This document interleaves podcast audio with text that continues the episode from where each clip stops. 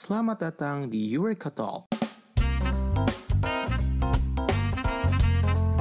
Perkenalkan, nama saya Reza Maulana, host Eureka Talk. Di podcast ini, saya akan mengobrol dengan tamu-tamu saya dari berbagai latar belakang.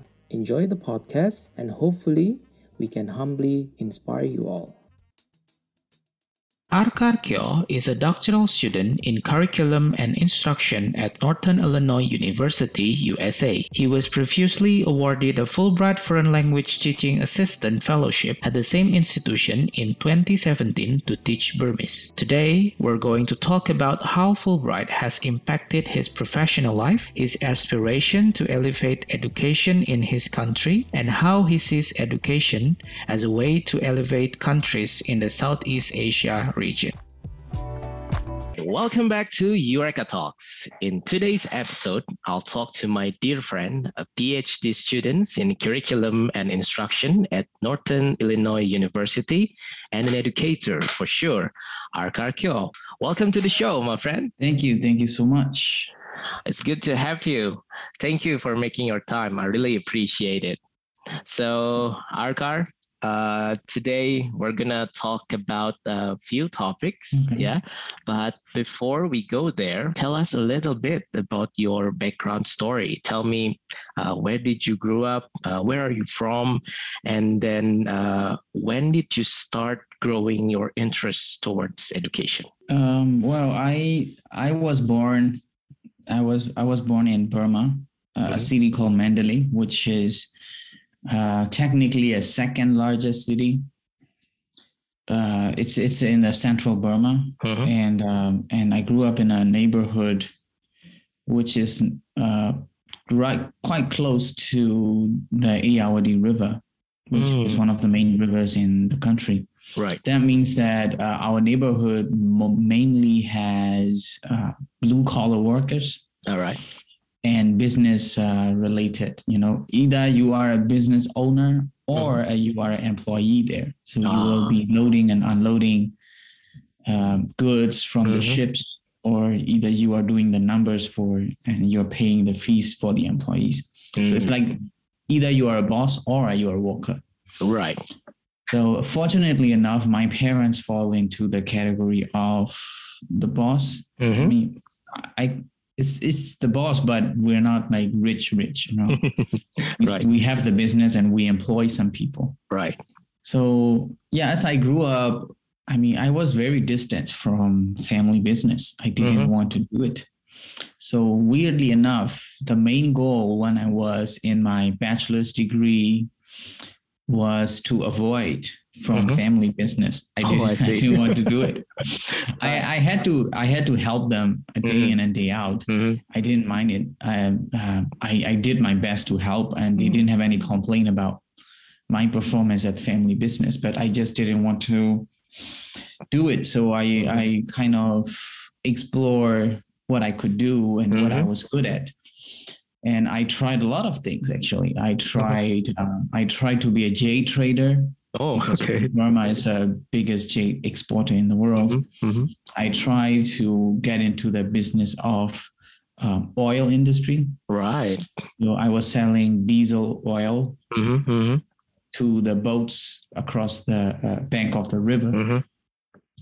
And I also went to the real estate Oh, yeah, real estate, and and I also um, I also was uh, a car broker, so I, mm. I, mediate I mediate between buyers and sellers, and I right. take the commission. Mm. So as as I was doing that, um, I I I was making I mean relatively good money. It's I, I don't want I don't want the audience to get the wrong impression of I mm-hmm. I I was making a lot of money, but right. I was making a certain amount that is right. uh, comfortable mm-hmm. to survive. Mm-hmm. But I, I couldn't find the spark. I, I just didn't like it, you know? Right, right. At first, I liked it. I put my mind into it. And then it just falls static, you know? The whole thing, if you have enough connections, if you have the right people, mm-hmm. your business kind of becomes boring, you know? Mm. You wake up, uh, you go to that certain place, you know the people so right. you at least sell one or two cars mm-hmm. a month which could get me for a month, so it wasn't a big of a deal. Mm-hmm. But yeah, you know, it, I it was it was quite boring personally because Right. I was not into. Uh, I so I am not a, a Burmese Burmese, so my blood is not Burmese. Oh, I see. my, my parents are Indian descent. Mm.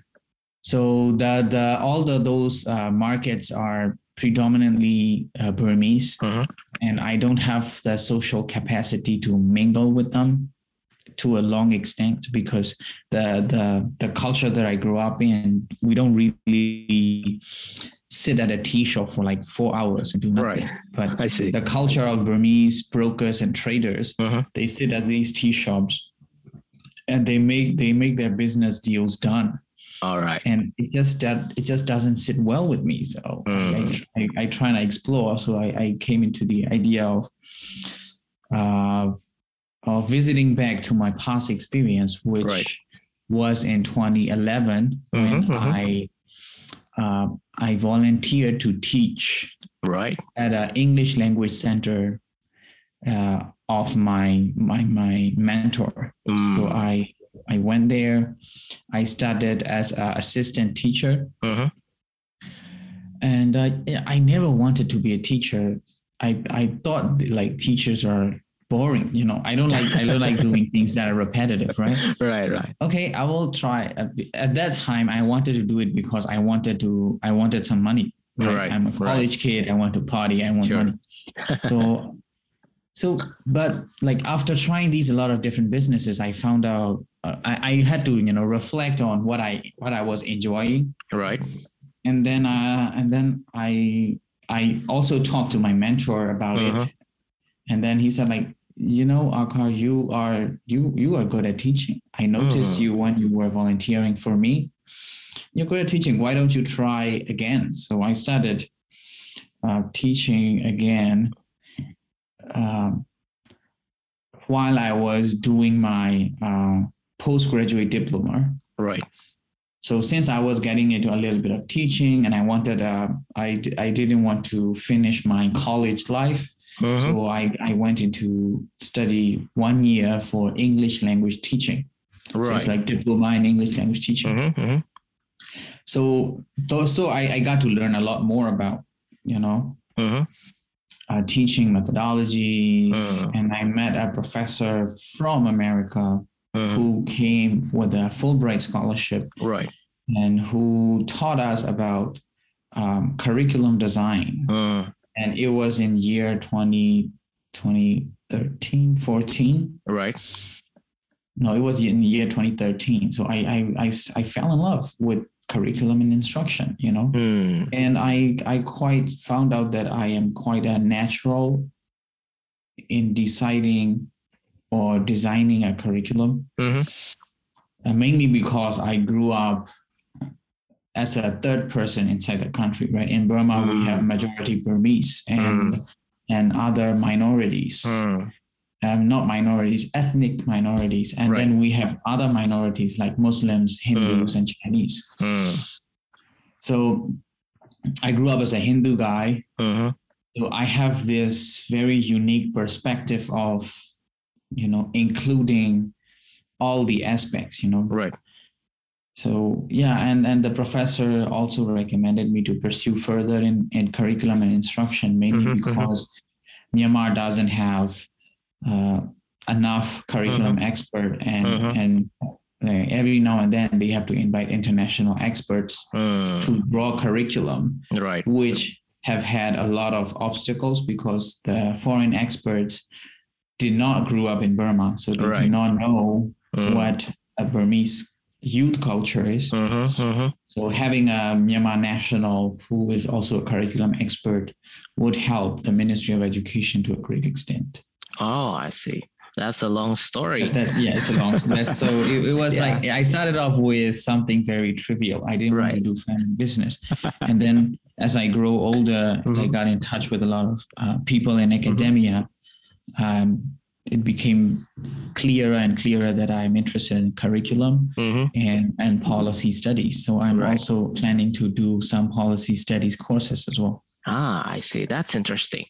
Anyway, before we go further about curriculum, uh, earlier you mentioned that uh, you decided to take uh, English uh, diploma, English language diploma, something like that, right? Yeah. You know what?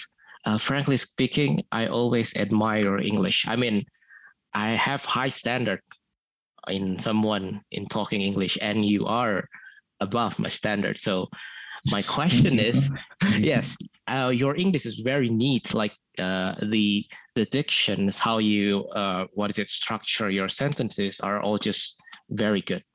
So anyway, uh, I realized that in Southeast Asia, in many countries there, English is not uh, the main language or not the first language, right? But anyway, you have a very good English. Did you find any challenges when you learn English for the first time? And when did you start learning English anyway? Yeah, um, I did have a lot of challenges. I mean, as I said, I grew up speaking two languages, you know, Mm. uh, Hindi and Burmese. Right. So my tongue is uh, flexible enough to adapt a new language, I would say. Right. And I was very crazy about English. Um, Mm, I mean, the, the education system in Burma was not good at all, you know, Mm. especially English. We started learning English as early as grade one, right? right. And uh, we kept learning and learning, but most of them are just uh, receptive skills like reading and listening. Mm, So we do, we rarely did uh, writing or speaking at Mm. all. right.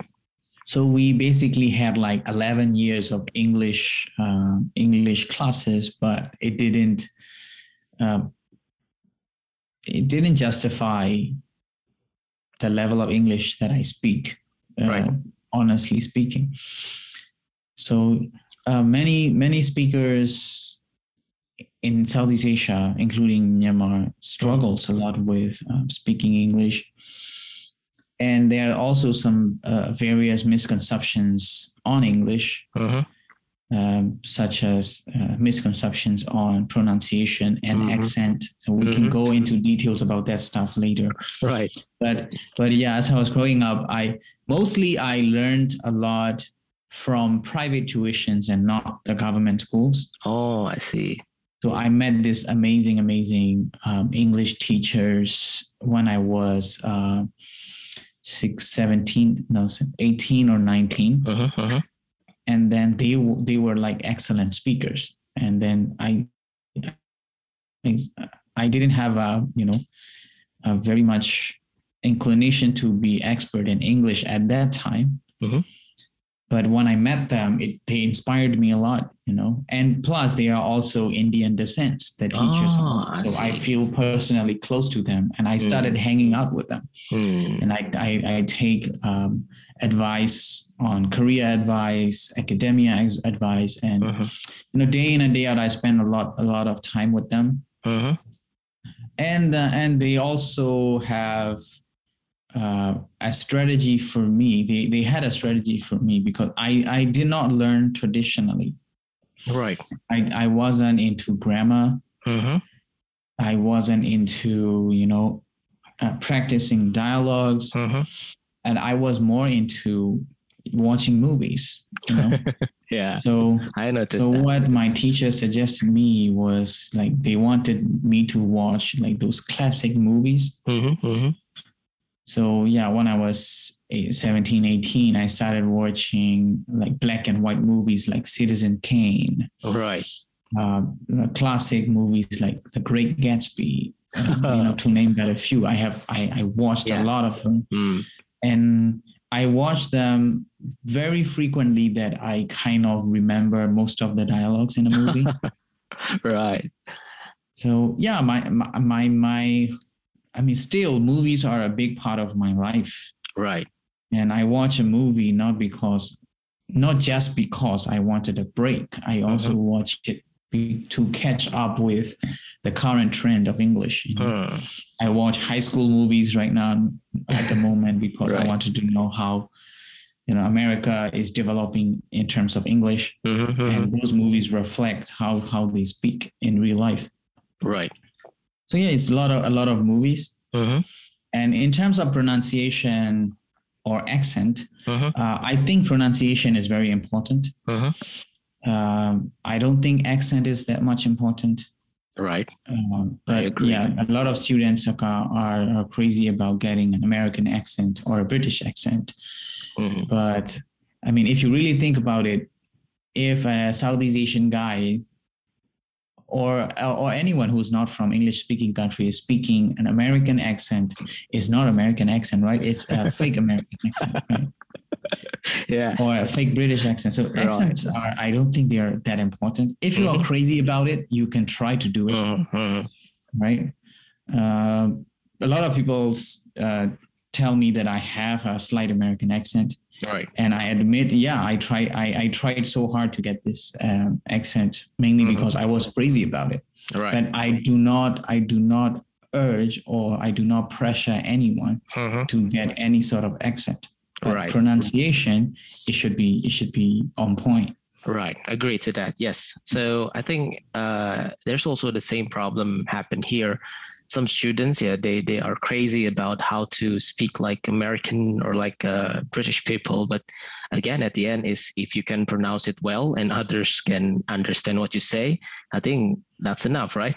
Yeah, I mean, uh, one more. I don't know about Indonesia, but Mhm. in in Myanmar, there is this big uh, stereotypical view Right. if you have a good English accent, you are the smartest guy in the room. You know, Ah, got which it. is ridiculous. I have had a lot of friends who are really good at English and and they are like really dumb. so getting a pronunciation right is important, but Mhm. accent don't don't spend a lot of time on it Right. Agree. Um, I, I i normally suggest students my students to study hard get a pronunciation right get a really good score in ielts Uh-huh. or toefl Mhm. come to english come to a english speaking country stay Uh-huh. there for like one or two years you will get the Uh-huh. accent That's correct. Yeah. and yeah speaking english doesn't mean you have a high iq Mm, speaking English means that you can learn a language. Yep. But but right now we have translators, interpreters, where we can hire and do our job, just Right. like we are hiring accountants to do our Mhm. taxes.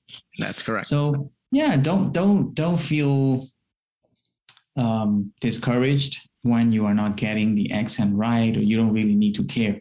Mm, What matter is your creativity and and the way you think and the Mhm. way you present yourself in Mhm. school writings or scholarship writings. Right. Okay, that you mentioned about scholarship. So uh, we met first time uh, as a teaching assistant, yeah, for Fulbright Mhm. uh, foreign language teaching assistant. So my question is, uh, where did you, where did you get the information about Fulbright and FLTA? Uh, did you get it from like uh, the previous FLTA before you, or did you get it somewhere else?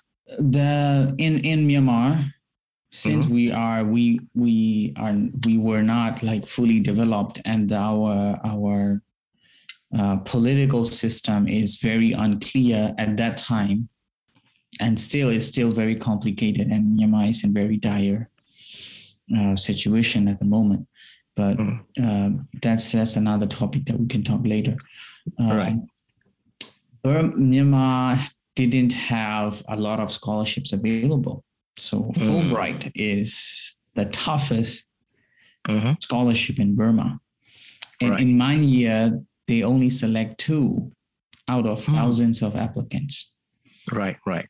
So, and Fulbright scholarship is it, like if you go to a university after your bachelor's degree, you hear it all the time because everybody Mm. is talking about it. I want to apply for Fulbright, Fulbright, Fulbright. Ah, I see, I Okay. see.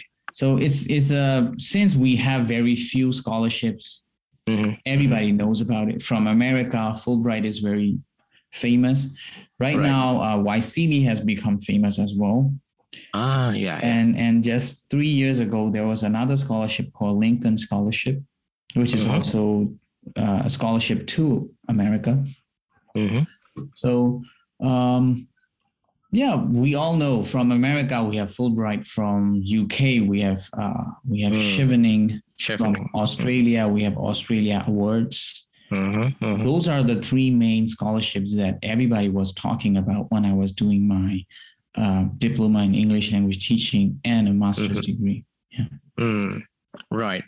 So uh, you mentioned that in Burma or in Myanmar, uh, there are three main uh, scholarship: Fulbright, uh, Chevening, and then the AAS. Right? Yeah, Actually, it, it it's used pretty to be much. that way. Right now, we have Yeah. many more. Ah, I see. Right. Actually, it's pretty much the same in Indonesia. Plus, uh, here we have uh, our own uh, by by the Ministry of Finance and Ministry of Education. But anyway, the question is, uh, all those uh, among all those three top uh, scholarship, why did you decide sign up for Fulbright instead of Chevening or maybe AAS? Um, well, I am very biased about American Uh-huh. America and American culture. Right.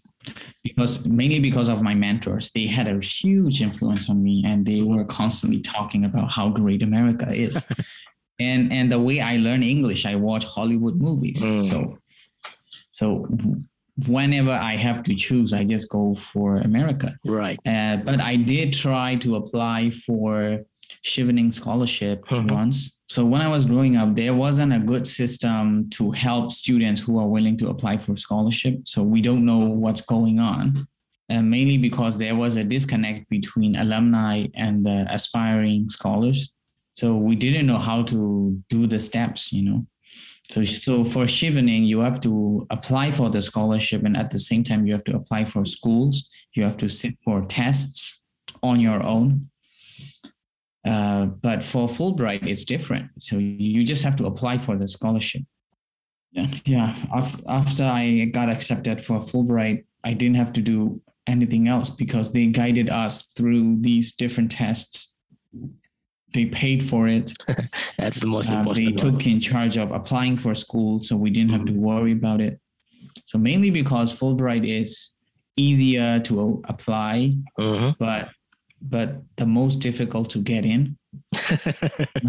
It's easier to apply, but it's the most because the quota from Mm. Fulbright is very few. For example, that like I said, FLT only had two openings every year, Mm. And um, and and next year there won't be any opening. Oh, I see. So if you want to apply for FLTA, you you don't you don't have you know an opportunity every year. Mm. Right. I see. So it's it's mainly because the ease of application process. Mm. I went for Fulbright, Right. but there are also a lot of people more than I think like UK, Mhm. Australia Mhm. host more Burmese Ah, see. to study there Mm. comparing to Fulbright. And I once, I once uh, talk about this concern uh, at the, at the uh, secretary of of IIE Mhm, once mhm, when she visited Burma. And yeah, it looks like they are working on to bringing in more. Yeah, hopefully we will have more opportunities for that. Ah, I see. Right. So, um, you mentioned that uh, the ease of um, access, so to say, or the the ease of uh, process of Fulbright, then uh, it's one of the main reason why you finally decided to apply for it. Anyway, uh, how long did it take for you from the time you signed up until you get the ticket, or you got the ticket to, uh, yeah, to to the US? Uh, it took it took nearly 10 months to process the whole thing. You know, the application ends around July. And then from there you go step by step. Once your application is shortlisted, you go in for an interview. And then you sit for a mock TOEFL test. Yeah, mock TOEFL test. And then after that test, uh, they weigh down the the marks of TOEFL and the interview score to list to list out like 10 or 10 or 12 people out of it and then they have uh, another interview and after that they will make a shorter list we'll have five or four or five candidates and then we'll have to sit for the actual TOEFL test and depending on that TOEFL score in your scholarship essay and and the interview, the second interview score, uh, you will uh, we were we are listed the four finalists. So that's the part of the on the side of Burma. So they list four, and then they they sent in those uh, four applicants to IIE in the United States, and they select two out of that four. They select two two candidates out of that four. So that that whole process took like ten months. So when you apply in July, you get your results in in in April next year. Mm, right, I see. So you finally uh, went to the states in May. No, Or is it it's gonna oh, be I think it's in, in August, August. When you find out in April, you go in right? August. Right, right. so uh, when you first came to the states, uh, did you find any difficulty, you know, settling in because it's another different country? And if you did, what was the most difficult aspect of life that you find it very difficult to adjust? And how long did it take for you to adjust that? I mean, before I got to the United States, I was already um, going to a lot of exchange programs, right? So um, I traveled across Southeast Asia. Um, I, I went to Surabaya with the program. Yeah. They have the best fried chicken. I still remember. I love them. Uh-huh. I went to Surabaya. I, I went to Brunei, Cambodia, Indonesia, Japan, uh, uh, Thailand.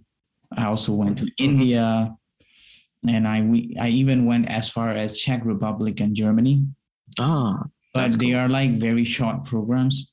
You know, mhm. the longest stay I had was like 52 days. So it wasn't and and we had this circle of Southeast Asian students, even if we are in Europe or Mm. something. So I didn't have a lot of difficulties. One, because it's a short program. Two, I had this Mhm. community of Southeast Asians to surround Right. myself. But when I got the Mhm. Fulbright um, and coming to America, it's a lot different, you know Right. uh, because in Southeast Asia, we are into cherishing and celebrating guests, right? Mm. So if you are Mm, selected mm. for an exchange program, you are treated like a like a, a special guest. Right? You have everything sorted out. You don't have to find Yes. where to live. You don't have to worry about what to eat. Everything has a schedule, and you just have to be Mhm. present. But no, not in not in America. America is very independent, which I Mhm. think is extremely extremely good. Mhm.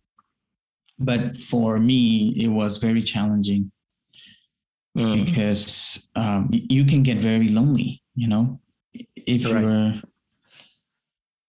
if you're not socially um, outgoing person, you can get Mhm. very lonely because uh, they are very Americans work a lot and they are like even the way they celebrate occasions are very very uh, brief.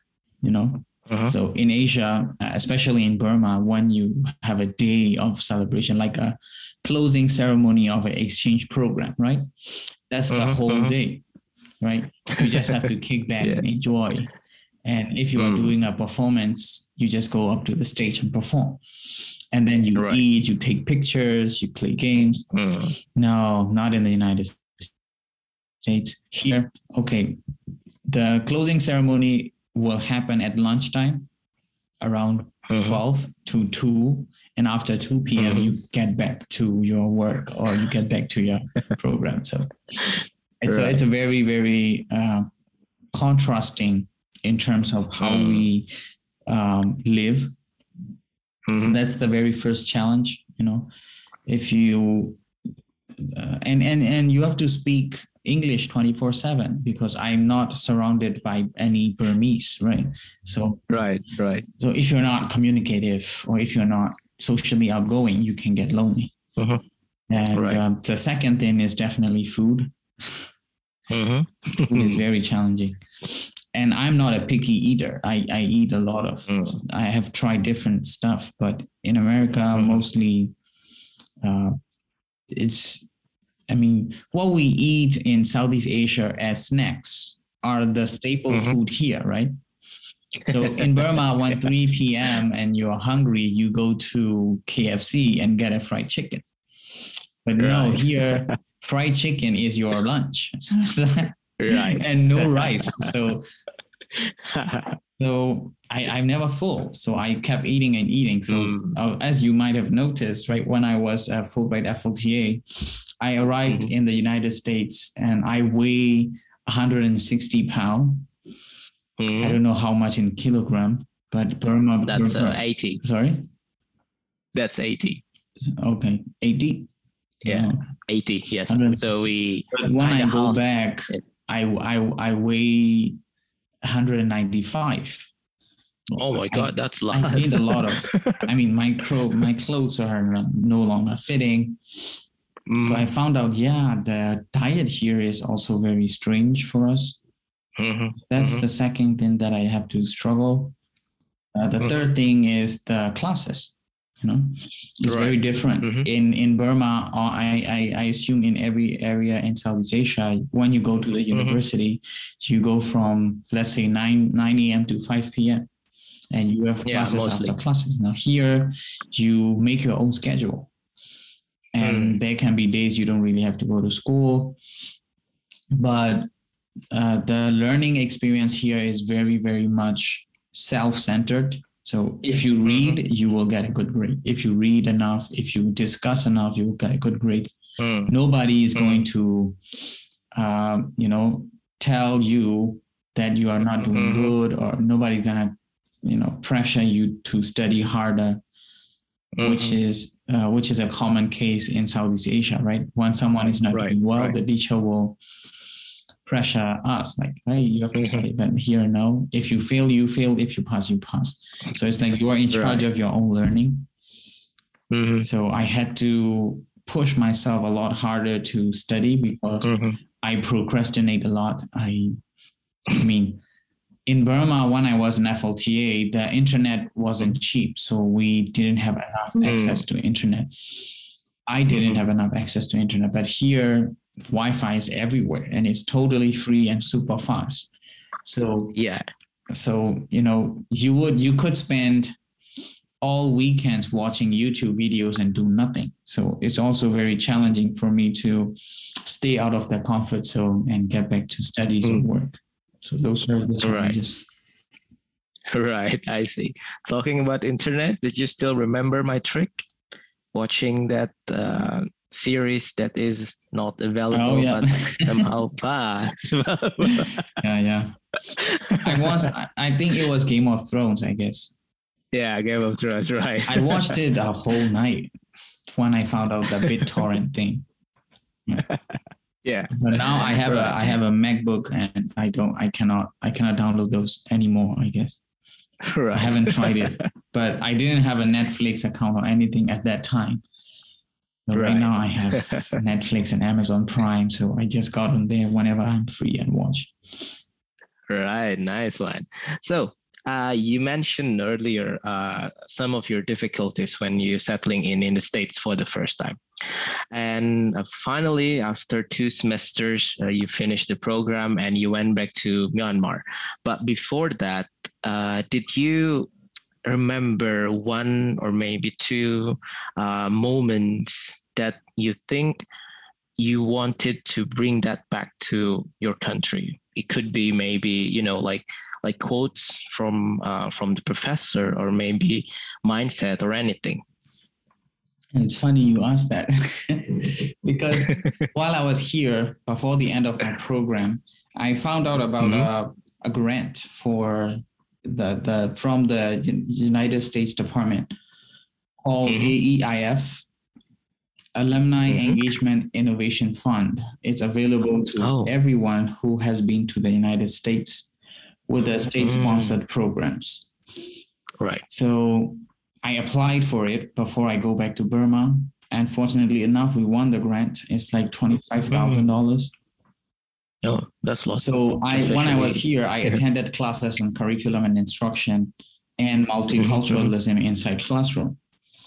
So Mhm. with that grant, I I quickly uh, co co-created a project with my colleague and uh, we run that project in 20 different universities uh, within a span of for 16 months from 2018 to 2019 mm-hmm. so in that in that project we collaborated with with the ministry of education and mm-hmm. we reach out to university teachers and we talked about curriculum uh, diversity and inclusion um, curriculum leadership uh, teacher mm-hmm. leadership and administration that kind of different topics so that was right. the biggest thing that i was able to contribute back and then after that i i had a program called I won another grant, not not not me alone. Me and my colleague uh-huh. won another grant uh-huh. called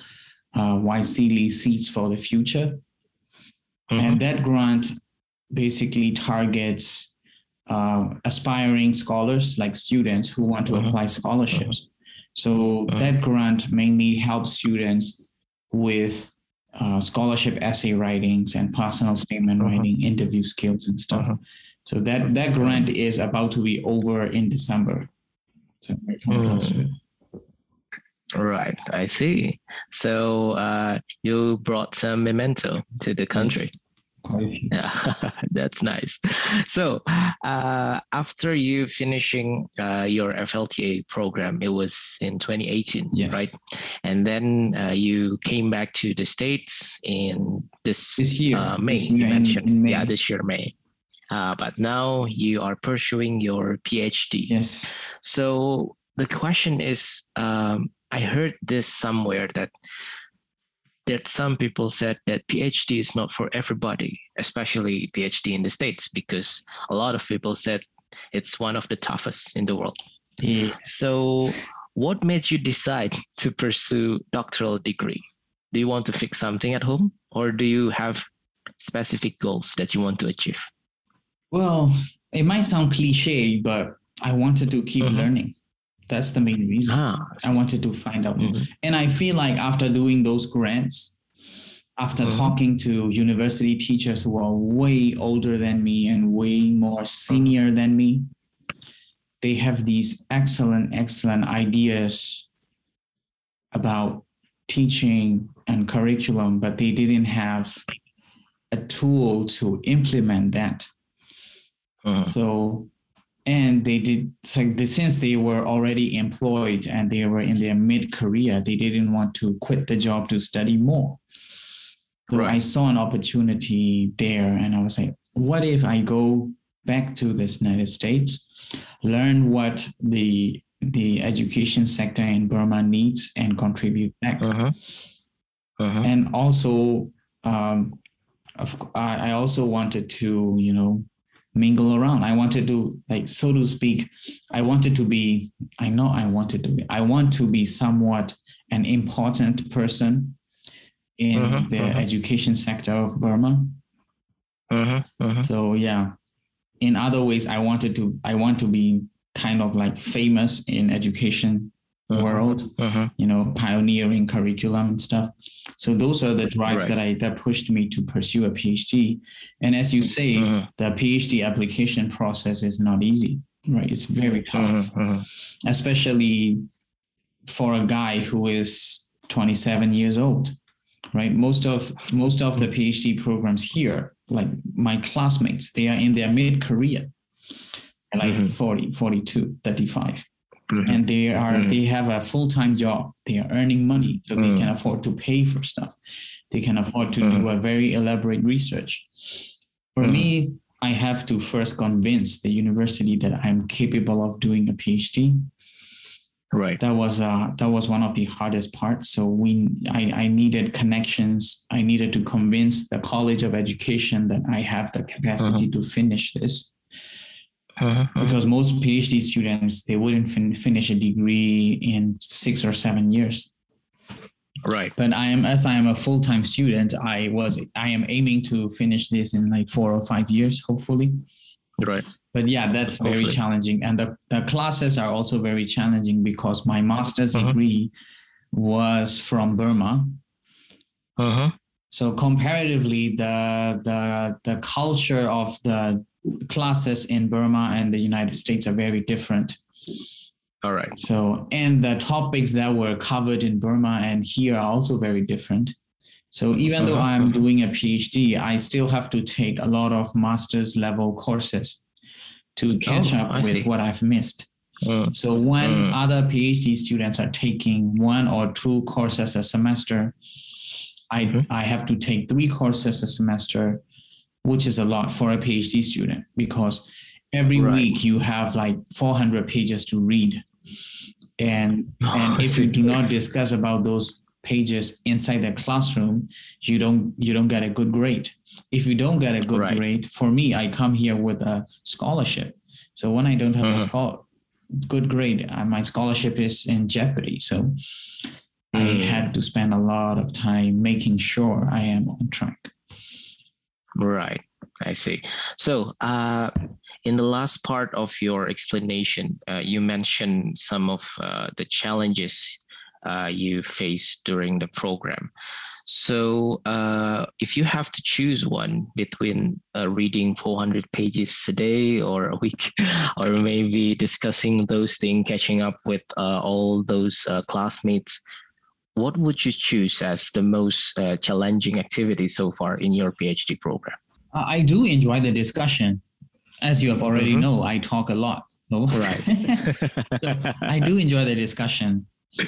So, and I rarely read. I I I am more of um, as I've said, I learned a lot from movies. So whenever I wanted to find out about a topic, I don't Google it. I go to YouTube and watch lectures from different universities because Ah, it's easier for me. But when I have to attend these classes with these big books, there's no, you know, lecture for this book. So, but to be able to fit into those discussions, I I had to read a lot, which Mm. wasn't uh, pleasant. But I'm I'm I'm slowly getting used to it. But I still have to struggle a lot um, to read, Right. mainly mainly to sit down and read. Uh, Mhm. no, no, uh, understanding the book and theories are not that challenging because uh, when you read it and if you do not understand, you can always ask your professor openly that I didn't understand about this, so they will explain. Mhm. But the important Mhm. thing is to show them that you did the reading. So, Right. you, so you're not strictly uh, compelled to understand everything. If you don't understand, you have to be honest about it, and they will find you a way to help. But you have to read. Right. I see. Right. So, uh, in the last part, again, you talk about uh, how you dealt or how you deal with the the struggle in in reading, and then also uh, sometimes you find it uh, difficult, and then but it's okay because later you can ask the professor. But the point is, uh, the question should be good that it shows that you actually read the the book, right? Yes. So uh, I think that's kind of suggestion. But uh, other than that, um, what are your other suggestions for people who wants to take doctoral degree, especially in the states? Well, first of all, if you are on the fence about where to go for your PhD, uh, a PhD degree in America is very, um, how would I say? It's regarded as the highest PhD in the world. Right. So even in the UK or the or in, in Australia, they Mhm. have really good PhD programs. But I don't know, the world has a sense and and and it's not my assumption, right? I heard it from Mhm. a really renowned professor from Australia, and he said, Mhm. uh, for master's and bachelor's degree, you can study anywhere in the world. But for PhD, he preferred the United States because Right. uh, it the program treats the students more like a scholar than a student Uh-huh. in PhD program, and you have to be. It's very tough for Right. uh, for your research paper or you know and and yeah, it's mainly the, the area that they cover is wide at the beginning and then once you Mhm. progress every year your topic Mhm. become very specific and when you Ah, start to write your research dissertation uh, it Mhm. becomes so specific that it becomes your only expertise that means there is Mm. nobody in in in your community who would be Mhm. uh, who would have the same expertise as you. So American PhD focuses on becoming a- a one and only expert in certain field. So to become Right. a one and only expert in certain field, uh, that the dissertation topic become very specific. It's like Mm. studying two middle school teachers about teaching reading and then that would be the that's an example okay teaching reading Right, right. but it's not the end Mhm. they have to be more specific now okay teaching reading Mhm. what type of reading are you talking about are you talking about Mm.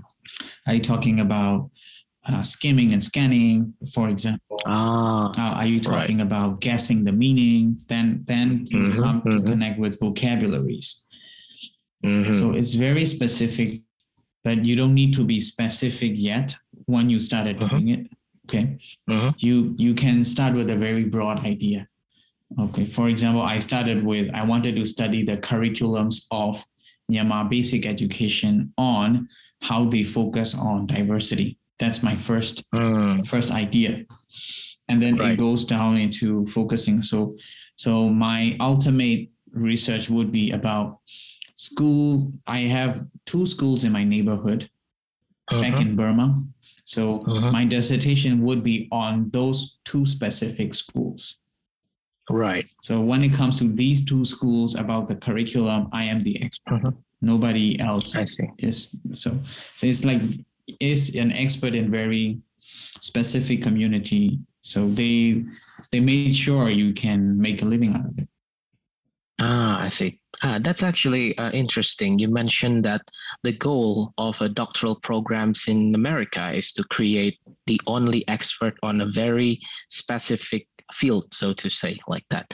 But the question is, how specific could it be? I mean, at the end of the day, as a doctoral or as someone who has doctoral degree, you also need to be general in a way that you can explain it to many people with different uh, education, right? Yeah. So how is that? It's kind of paradoxical. yeah that's true um i so so in, in phd there are two part right the dissertation part Mhm. which usually takes two years to finish and the theoretical part the theoretical part takes three years to finish Mhm. So the theoretical part makes you uh, makes you a general expert.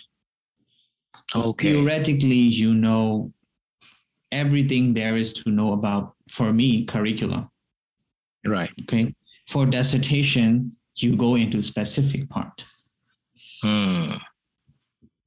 So it's like it's like um, it's like let's say I don't know how to show you as an example. Wait, um, okay, let's say I have a cup of rice. Yeah, let's say you have a cup of rice. Okay, so first three years is to study the cup, the cup of rice, to determine what kind of rice is this how long will it take to boil? And how will it turn out if you boil it? The whole cup okay? And when it comes to dissertation you no longer study the whole cup. In dissertation you take out certain certain grain of rice like three grains out of this cup and you closely study those three grains. So the first part prepare you for uh, expert and the second part for a general expert I see. Okay. Mm. So that's that makes sense. Okay. Mhm. All right. So uh, we've been talking about uh, your experience uh, as a PhD student and earlier as an FLTA. Uh, now I want to uh, shift it a bit. So I want to talk about your country, specifically about the education. So uh, you mentioned a bit uh, in earlier discussion uh, that the situation in your country, unfortunately, is not in, let's say, it's not uh, in the best situation possible, right? Uh, there are things happening right now there. So the question is, uh, how is the current political situation there influence the education system in general? Um, well, uh, first of all, I want to pay tribute to the fallen heroes in the revolution. Mhm. We now have um, nearly 1,300 civilians Right. uh, being killed by the military. Oh. That's So I pay respect to them. Mhm. And I was also very much involved when I was in Burma in Mm. peacefully protesting. Um, but the current situation about education, in terms of uh, policy and curriculum, it's a blessing in disguise all right. because the whole country opened up to accept that there is discrimination inside education and Mhm. everybody is willing to change it Okay. and as a result uh, like 90% of students in burma Mhm. do not go to these uh, universities and schools operated by the military government Right. Uh, so at this time, we only have um, online education Mhm. offered by various non-government organ- non-profit organizations. Mhm. So they majority, not majority, like some students uh, kept on learning through those platforms via online at the moment. But widely speaking, uh, the education in Burma has been stalled for nearly two years now. Ah, I see. That's unfortunate to hear that, right? So, uh, but again, uh, you mentioned about that openness thing, the blessing in disguise uh, amidst this uh, unfortunate situation. But then again, you mentioned that uh, mostly the students uh, escape, so to say, from from the the system that has already been there. So, uh, my question is actually. What are the good things that the current system have i'm talking about uh, the the government system has before the military took over and uh, what are the things that you want to improve that you think oh it's still not fit very well and you want to improve that Yeah, I mean, in the past, in the past means that before the military coup, Mhm. the education system in Burma changed drastically on paper, Mhm. But there wasn't in my, that's that's solely my opinion, but there wasn't a, enough strategy to transition to their goal. okay and and uh, at that time there was still a very uh Burmanized, you know, it's a Burmanocentric education. Mhm. Mhm. Mhm. So even in our history books, we learn about only the Burmese kings and how they won over the ethnic minorities.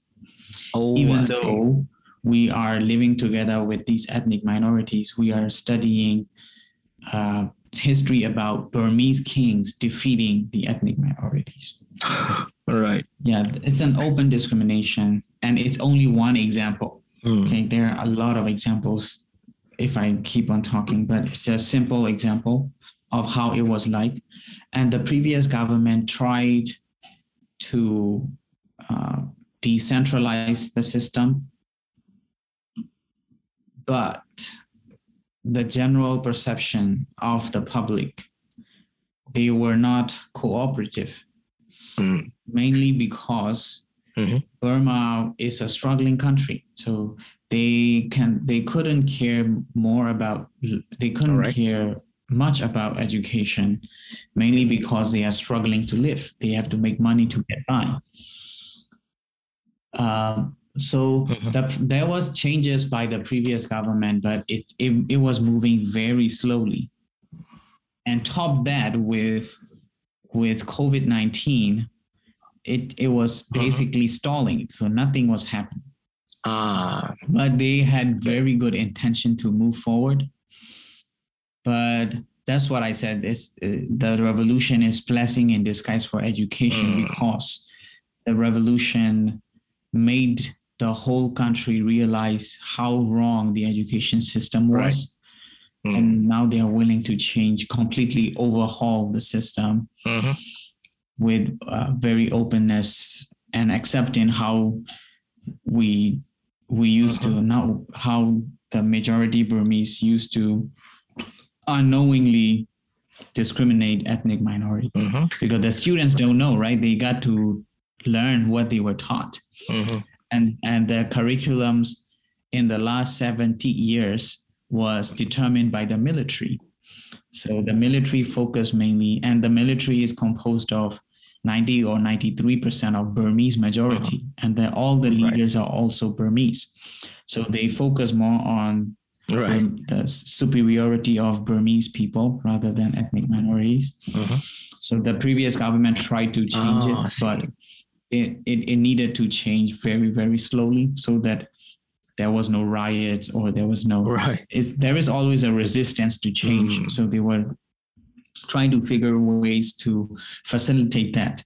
And normally it takes uh, two to three generations to completely overhaul the Mhm. education system. But this revolution has helped us a Mhm. lot to, you know, come up with a new idea to educate our our youth. Right. Right. I see.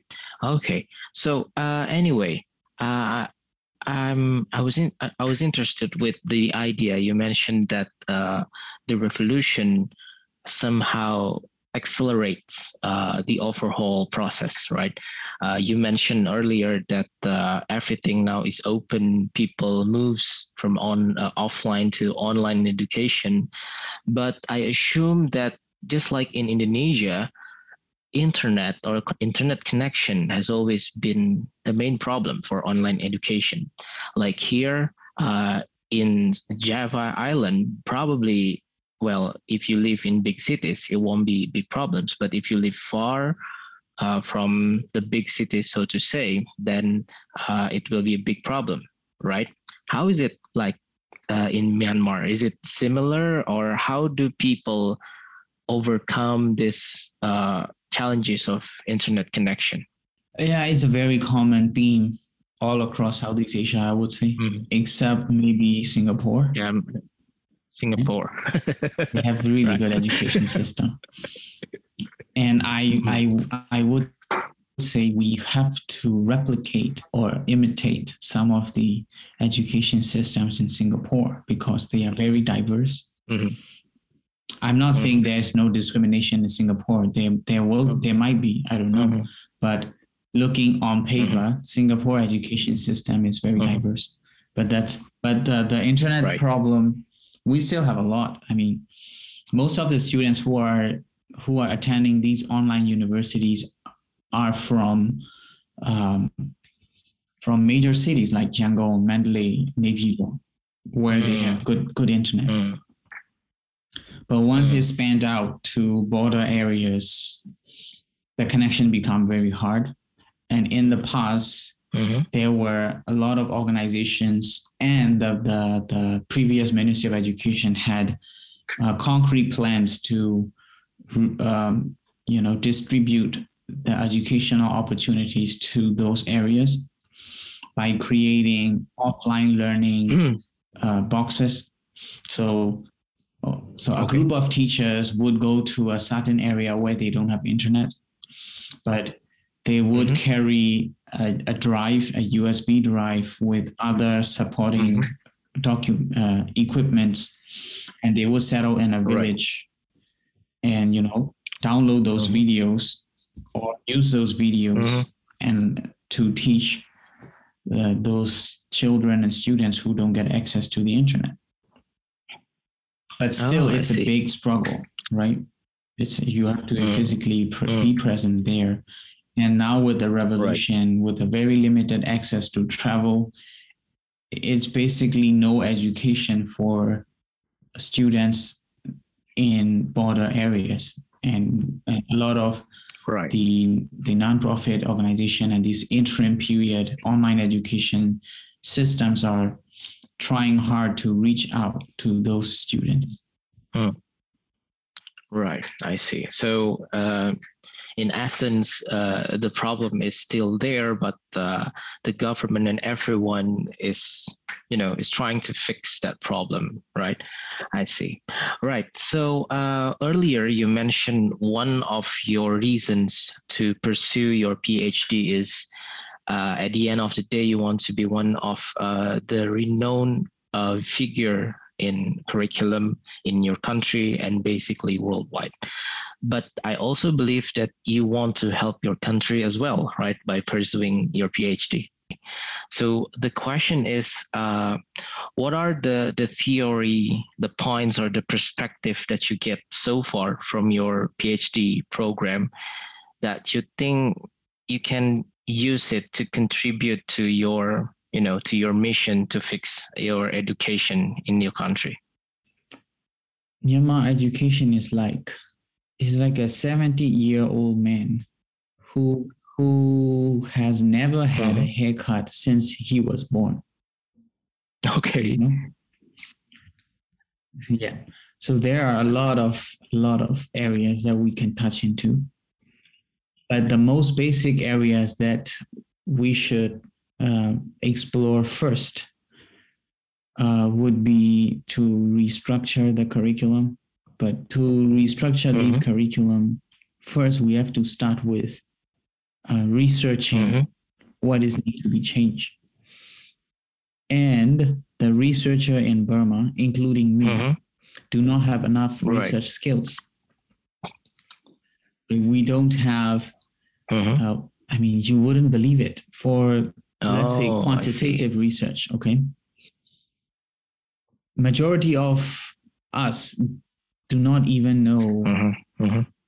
Uh, there is there is a software that would predict the the predict or calculate the outcomes like ANOVA, right? ANOVA, SPSS. So we don't know about that. We don't know how to use them. We don't know how to. So mostly our researches were done by using a Microsoft Excel sheet which is very easy to debunk, and there are a lot of flaws in it. Ah, uh, got it. So I would say with what I have learned mm. in this first mm. semester, I I learned about educational statistics. I mm-hmm. also learned about um, um, ethnogra- ethnography, which is which is a form of qualitative research. Yep.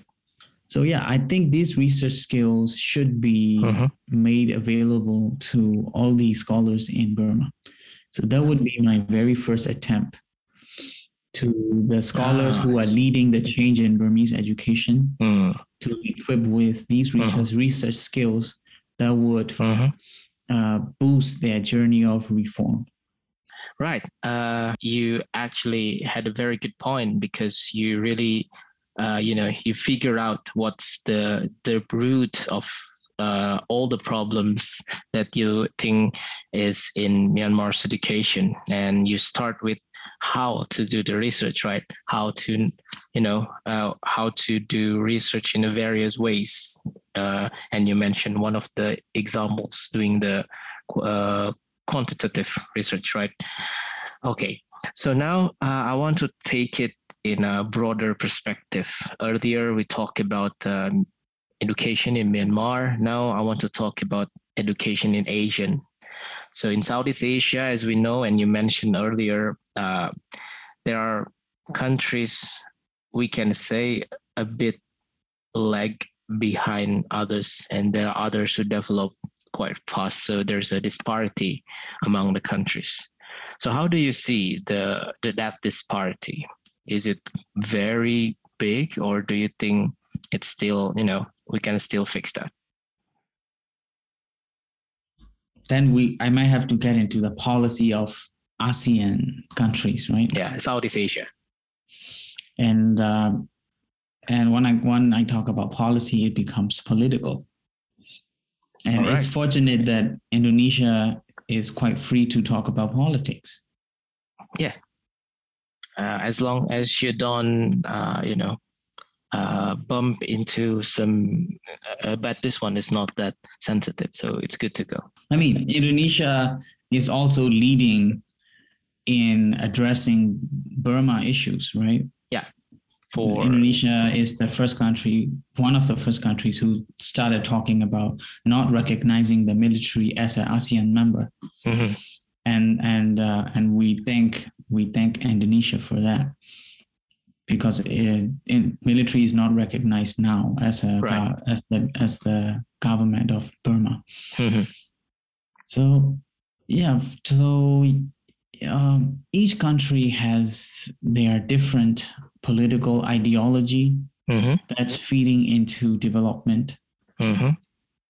So and each government has their own strategy to do it. Um, so yeah, ASEAN as a whole to move forward. Uh, without a doubt, we need freedom in education.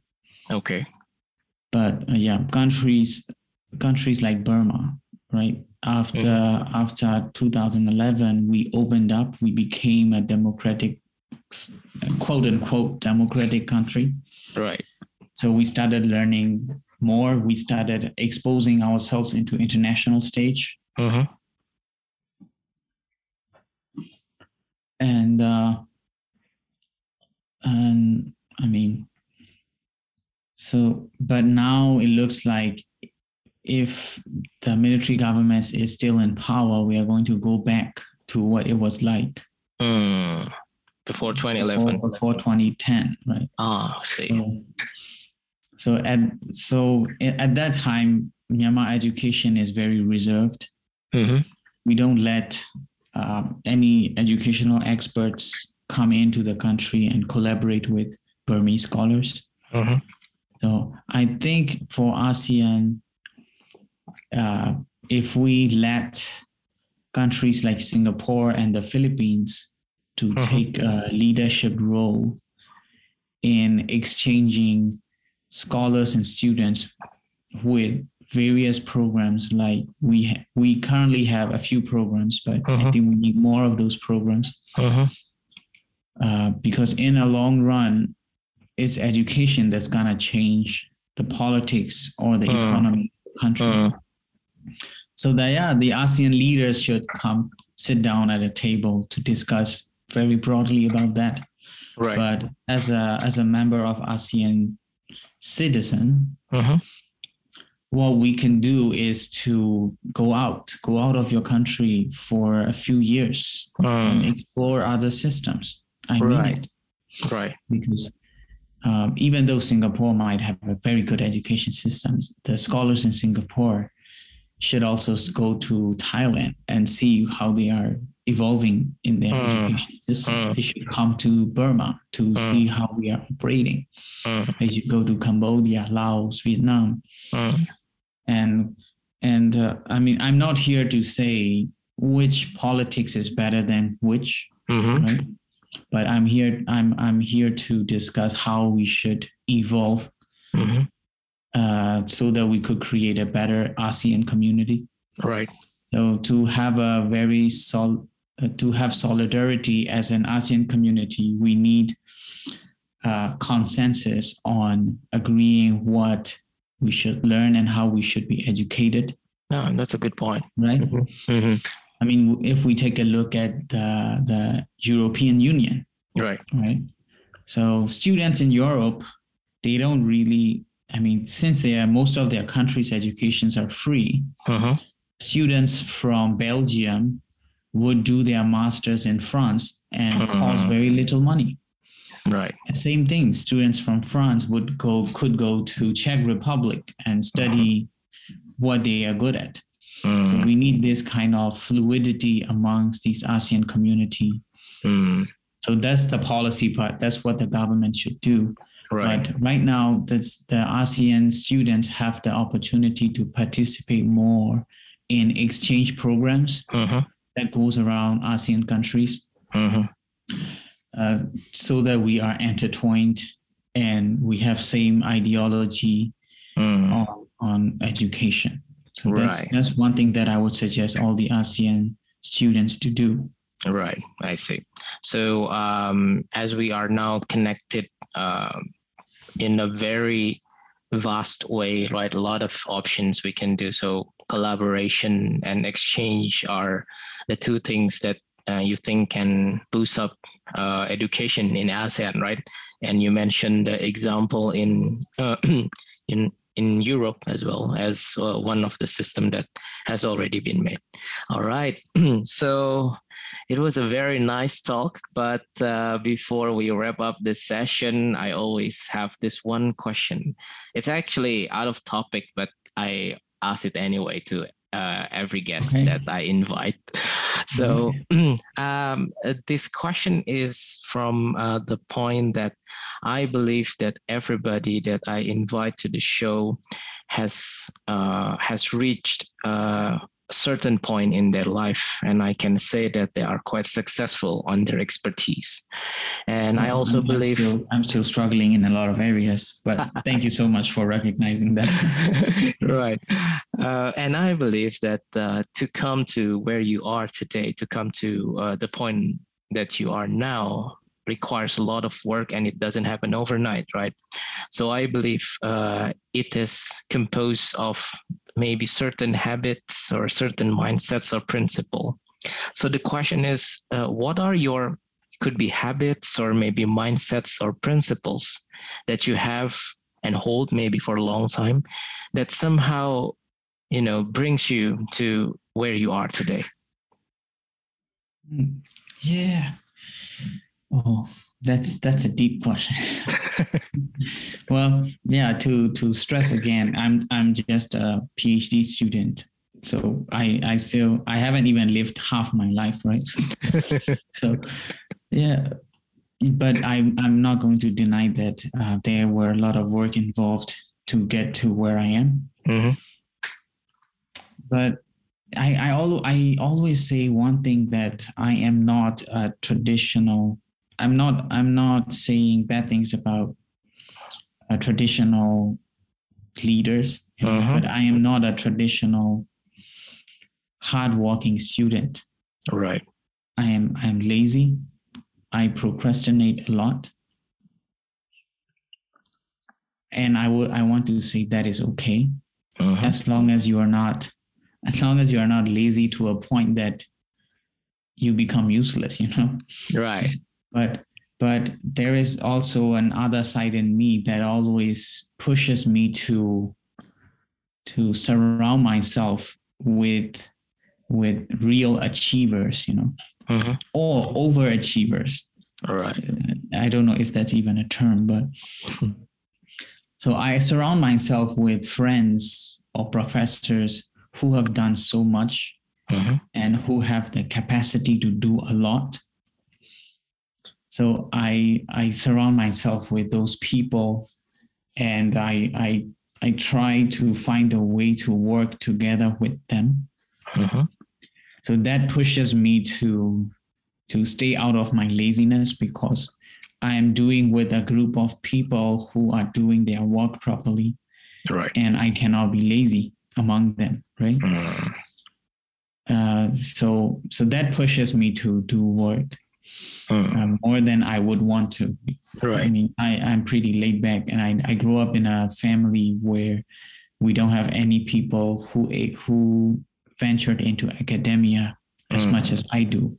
right So all of my family members only have B bachelor's degree. So so yeah, I, I just I surround myself and and uh, and mostly I have to say is that uh, uh, honesty and and uh, and the drive Mhm.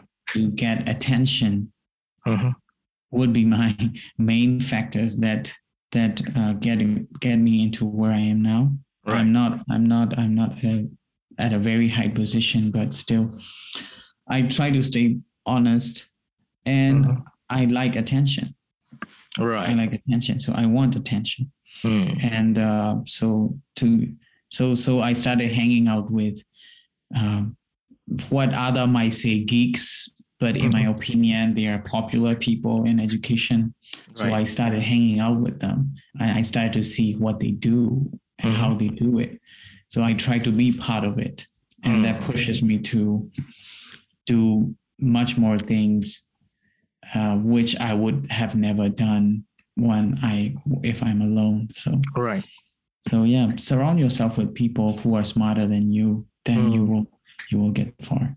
Right. That's a very good point. Right. Mm. So, what is it? Surrounding matters, right? Yes. Okay. All right. so, Arkar, it was a nice talk. Uh, I think it Thank you. is one Thank of the longest uh, episode in my podcast. Thank you Oh. so much for your perspective and thank you so much for your time. I really appreciate it. So uh, good luck for your uh, PhD journey. you. Hopefully uh, you can finish it on time and of course uh, you can contribute to your country and hopefully we can meet again one day. It's been a long time, yeah, since we met in person. Yeah, right. It's been three years, more than three years now. Right. Right. Oh God. It's been a long time. Yeah. All right, you, should, you should you should also study PhD, man. You have the Hopefully. capacity to do it. So I'll be waiting here. Sure things. Okay. Again, thank And- you, Arkar. Mhm. Yeah, thank you. Um, and wait, before you stop the recording, Sure. how do you say how do you say bye bye in in Bahasa Indonesia? Oh, I see. You can say, uh, well, bye bye. It's Or thank It's- you. ah, thank you. Terima kasih. Yes, Terima that one. Terima kasih, Terima kasih. And how do you say that in Burmese? Ah, Jesu Dembare. Jeju Dembade. okay. Thank you, Arkar. Thank you.